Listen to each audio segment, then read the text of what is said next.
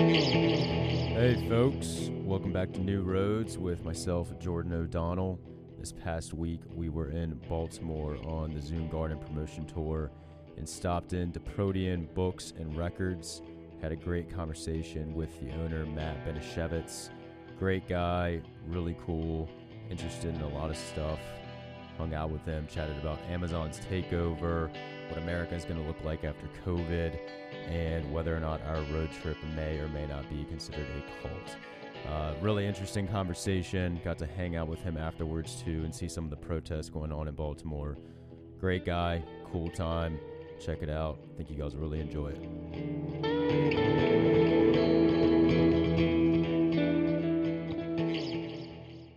Matt Beneshevitz, how are you, man? Doing all right. How you doing? Good. We're here at Protean Bookstore, and this is a bit more than just a bookstore. It's kind of a pretty big warehouse, I think. Yeah, it was. The warehouse was founded in 1890s. It's kind of. I'm trying to make it like a mixed-use space, so part retail with books, old vinyl records, and like media and things like that. And we'd planned an event space adjacent to it.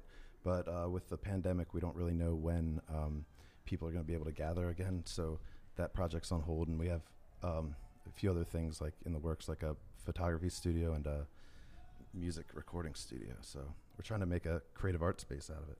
Cool. That's sweet. So what do you mean exactly by creative arts? Just having artists from kind of all around the city, all around the state come in here and do different things?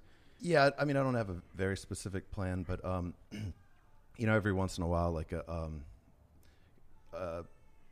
warehouse space, you know, kind of gets used for, you know, multiple creative endeavors. So if there's somebody, you know, filming like a music video or a photographer, right, or you know, maybe you record a band records a song in the recording studio and then goes upstairs to the photography room and records like the music video or something like that, maybe we can do everything here, you know, instead of traveling to multiple places. Cool.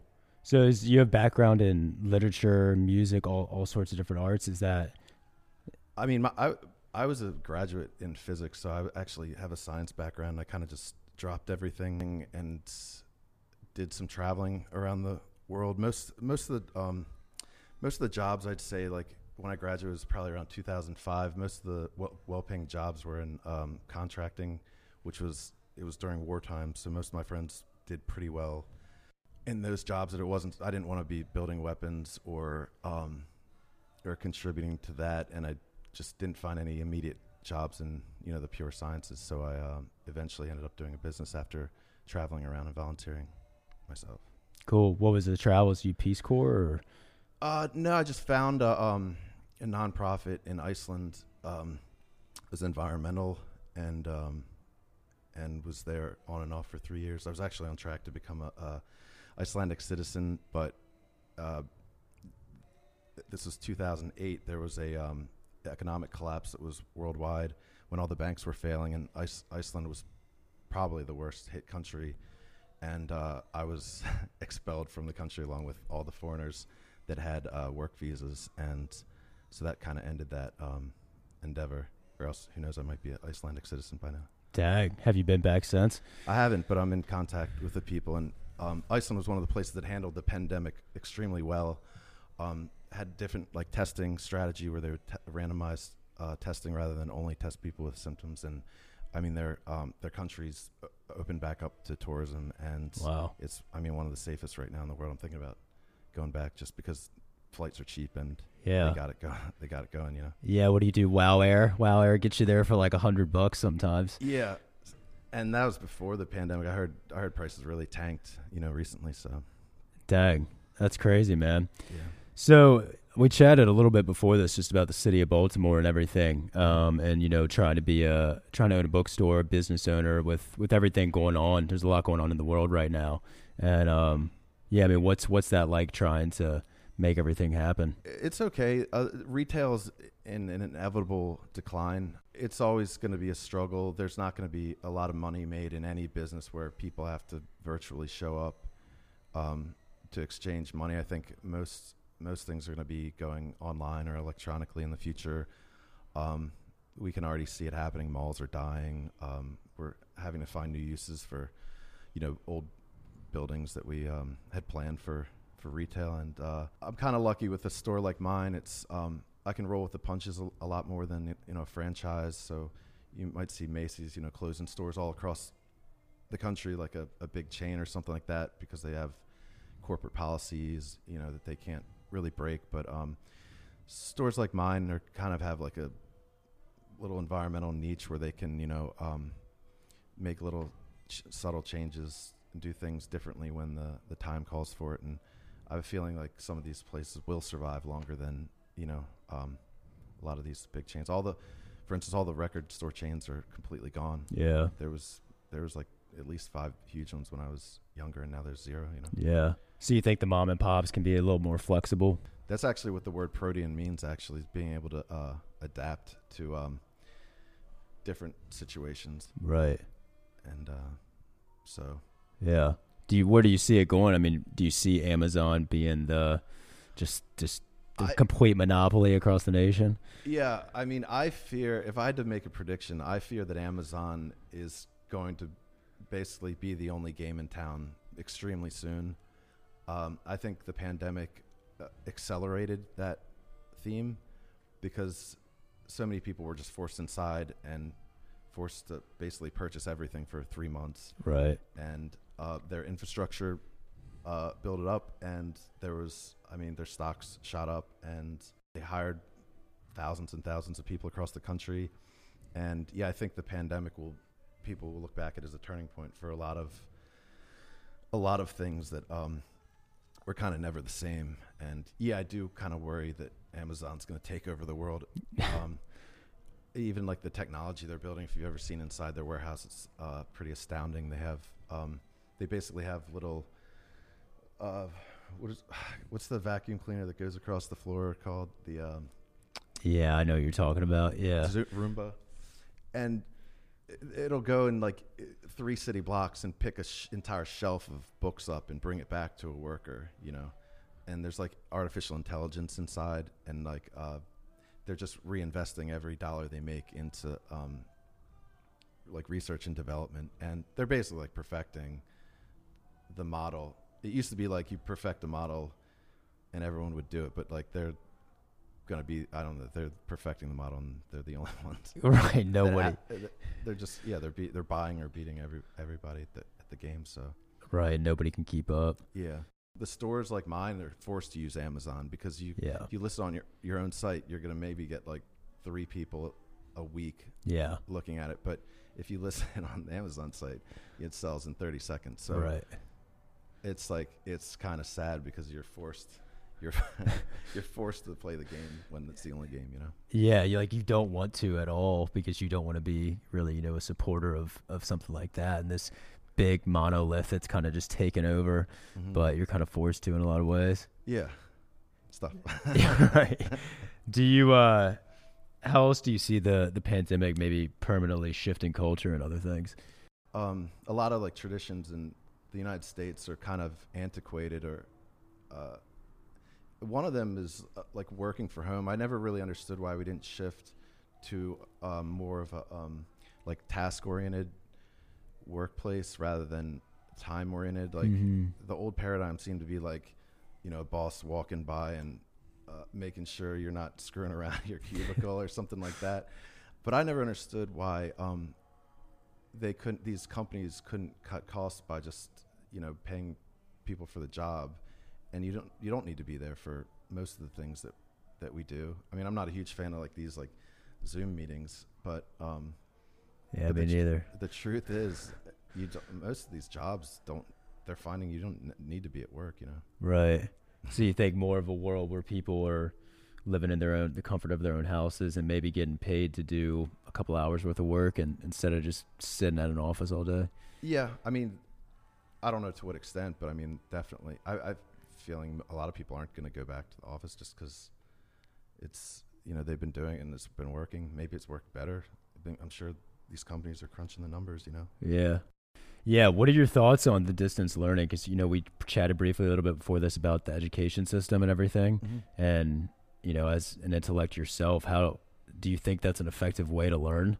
I would always learn better with doing things by hand, either writing it down or on the chalkboard. And when somebody just like shows you the PowerPoint and then it's like gone 10 seconds later, like nothing's retained. Right. Well, that was me. Like that's how like I was raised and educated. But like the kids now, I have no idea what they're finding. But kids are learning it in entirely new ways. I mean, I've seen like 3-year-olds like moving around an iPad, like incredibly fast, and they know what they're doing, like what they're looking for and things right. like that. So who knows like the full extent, I guess, technology is going to have on, the brain's development as far as learning is concerned. I'm sure it's an interesting topic. I just don't know too much about it. Right. The pedagogy of, it's what happens to the brain when it's introduced to technology at that early of an age. Because even, I'm at an age where it came in kind of late. Like I didn't develop with technology. Mm-hmm. And so it sort of came in where I'd already learned a lot of things, and then it became part of my life. But for people, like you're saying, 3-year-olds that are using iPads, mm-hmm. maybe the brain will develop in a way where they kind of learn that way. Yeah, I think so. I mean, it's going to change something for sure, Yeah, yeah. Just the speed, alone at that information's coming in, For sure. Cool, man. Well, I know you had a couple questions for us. I don't want to keep you here for 10 hours. So presumably it's a promotional tour for the book, right. in some respects, but it sounds like there's a lot more goals. So all I know is that you have somewhere between like 15 and 20 paid interns who are traveling with you, and some have like certain skills. Yeah. And they're going to be traveling with you throughout this entire process, and it's some sort of journey that you can describe a lot better than me. This is kind of where your knowledge is. Yeah, right. Knowledge ends and yours. All right. Well, I'll give you a brief overview, and you interrupt me as needed. So I used to work for the FBI, mm-hmm. and while I was working for the FBI, got pretty frustrated with a lot of stuff going on in the country, and just kind of like the overall division that's occurring. Mm-hmm. And so decided to pursue literature and wrote this book, Zoom Garden, which it's a political satire about what's going on in the country right now. Mm-hmm. And decided not only did I want to, talk about the book, but also kind of wanted to take this sort of like epic anti-corporate sort of like mildly countercultural like trip, mm-hmm. And kind of a different way to approach and sell the book. So we got a school bus and converted it, got 2 travel trailers, and hired 21 interns. And now we're we started about a week ago. Everybody got into town, and mm-hmm. been having orientation for a week, and now we're about to hit the road. All right, so my first 3 thoughts were... my first thought was that... And I don't mean... If any of this comes off condescending, I really don't mean to. The first thing I was thinking was the the school bus from Into the Wild. Yeah. It's like spiritually important for people, so much that people were taking pilgrimages to it, basically. Like vision quests out there, yeah. And people were dying, and the park rangers had enough of it, so they just helicoptered the bus out. Really? Like 5 days before this. So like when I heard about it, I just looked at the 2 buses to make sure they weren't the same bus. That was my like whether you like fashion, because there's not a whole lot of like spiritual buses in literature, or, right? Right. And you might not hear that one again, but you're gonna hear some Merry Prankster references. Yep. So like you might have some people asking you if like there's like some drug use on the bus, right? I would assume. Yeah, I had a one of the interns that applied. She wanted to accept it, and her father called me up and just said, "I got a couple questions before I can, really put my fatherly approval over this." And he's like, "All right, when you tell me book bus tour, all I think of is the Merry Pranksters, mm-hmm. which at the time I had no idea what he was talking about. Right. And for those who don't know, it's Ken Kesey in the 60s, and it basically like started the hippie movement. And they were just doing speed and LSD all the way across. But yeah, this is not a more tame approach to road travel. Right. Which this is not exactly like that. This is I mean, we got... Plus, there's liabilities for that. right, exactly. But you said you had a third point, too? Yeah, Magic School Bus you'll probably get, too. Right. Because, yeah, just a bunch of young, interesting people with different, like, characters. And I mean, the interns I met sounded great yesterday. Yeah. It's cool, man. We really do have an incredible team. I mean, it's people from all over the country. And, you know, it's not just hippies, but it's kind of young kids that are looking for an adventure and trying to do something that's a little unorthodox. Yeah, definitely. So what are like your other goals? I would ask, do you know what your goals are? Is there a plan basically, or, is it like kind of just an experience, or, do your interns kind of know what their goals are? Can they map it out? I mean, the initial idea was, here's this book, let's promote it during a really relevant time, you know, where the country's pretty divided and there's a lot of chaos kind of going on trying to do that. But then on top of that, we decided, okay, well, there's also sort of just an epic experience adventure aspect of this. And so we decided to start shooting the documentary, and then decided to do this podcast so we could talk to people around the country and kind of get their different perspectives on different things. Yeah. But yeah, I think the overall goal is a combination of trying to increase empathy and unity in a divided country, and also experiencing something that you typically wouldn't experience. Mm-hmm. But yeah, I think our definite like why and the belief that we have behind it is that there's some bad signs in the country right now, and I think the country could be in a much better place, and we could be headed towards a much brighter future. Mm-hmm. Yeah, so those are the very, very macro. So do you have specific locations? Why start in Baltimore, and then do you have specific places or cities that you chose for specific reasons? So this is going to sound even more like a cult, but the reason we chose Baltimore is because we have a farm up here. Mm-hmm. And yeah, this is sounding really Manson-esque. We've got a farm and... A compound? Yeah, basically.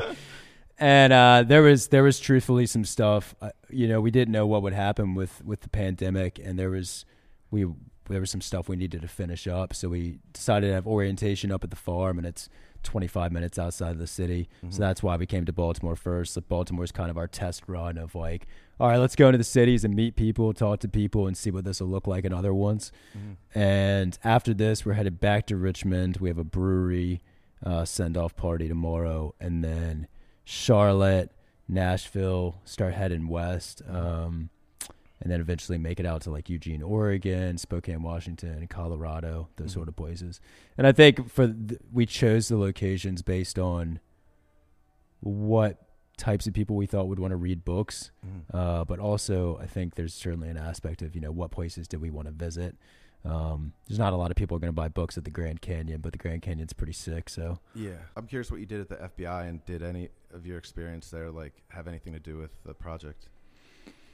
So I worked FOIA, do you know what that is? Freedom of Information Act? Yeah. Yeah, definitely. So, yeah, putting, you know, redacted lines on classified documents. And the only reason I joined the Bureau is to become an agent. And so I was doing the analyst stuff to get ready for agent. And I think it motivated it a couple ways. One, I saw a lot of stuff that the average human doesn't see about political corruption in Washington. Mm-hmm. So that kind of motivated me to write the book. I think another aspect of it was just really getting the first taste of corporate and bureaucracy, and like a lot of other people my age, recognizing, hey, this isn't exactly what we want to do for the rest of our lives. Mm-hmm. So, you know, maybe we will end up doing it, but it definitely motivated me to take a chance at something big and something different. Yeah. It's an allegory. How, I haven't read it cause I just learned about it yesterday, but how, obvious to the reader is your message, or is it open to interpretation? I think there's layers. I think there's aspects of it. It's hard to write an allegory because if you make it too complicated, only 1% of the population is going to understand it. Mm-hmm. But if you make it too simple, then the intellectuals are not appeased by it. Uh-huh. So there's certainly a balance. I think, you know, the political aspects of it, like it's pretty clear who the left is, it's pretty clear who the right is, mm-hmm. but there's some other existential themes. You know, it's not really positive whether some of the characters are like divine or whether some of the characters are like one character, you're not really sure if it's God, the devil, or just something else. Mm-hmm. So yeah, there's a little bit of everything in there. Yeah. How long are you going to be out for? We're coming back August 14th, so we got about 6 weeks out on the road, and then we'll be heading back. But yeah. You got a pretty decent background in literature and everything? Yeah, it's rusty. I used to read a ton, but once you start a business, even owning a bookstore, your time just disappears. I try. I try to. Yeah. Try to keep up. I haven't been keeping up with new authors at all. To be honest. For sure. You read more of the classics? Yeah. I kind of seek out historical literature to read when I have free time. Cool. So.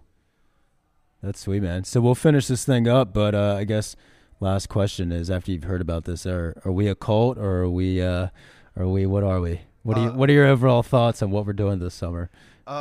It's really interesting to me. I still probably, if we were chatting, would have a lot more questions. But it depends on, what you get, what you do and what your message is. I'm not, I'm just kind of joking around. I think cults are really interesting and they're really sad when they happen in real life, but right. I'm just kind of joking around. It does have like a few like elements of it, like on the farm and right. and the bus. But depending on what you're doing, it could be a great experience. I think I would have hopped on just for the adventure, whatever it's going to be. But you're right about it being like a time in history with like a lot of political turmoil. So cool, man. Well, I appreciate you being here and thanks for chatting. It truly was a pleasure. And this is an awesome crib that you have here. And I wish you guys the best with all the future and stuff. Thanks. I'll keep up, see how you guys are doing, and wish you the best of luck. Appreciate it, man.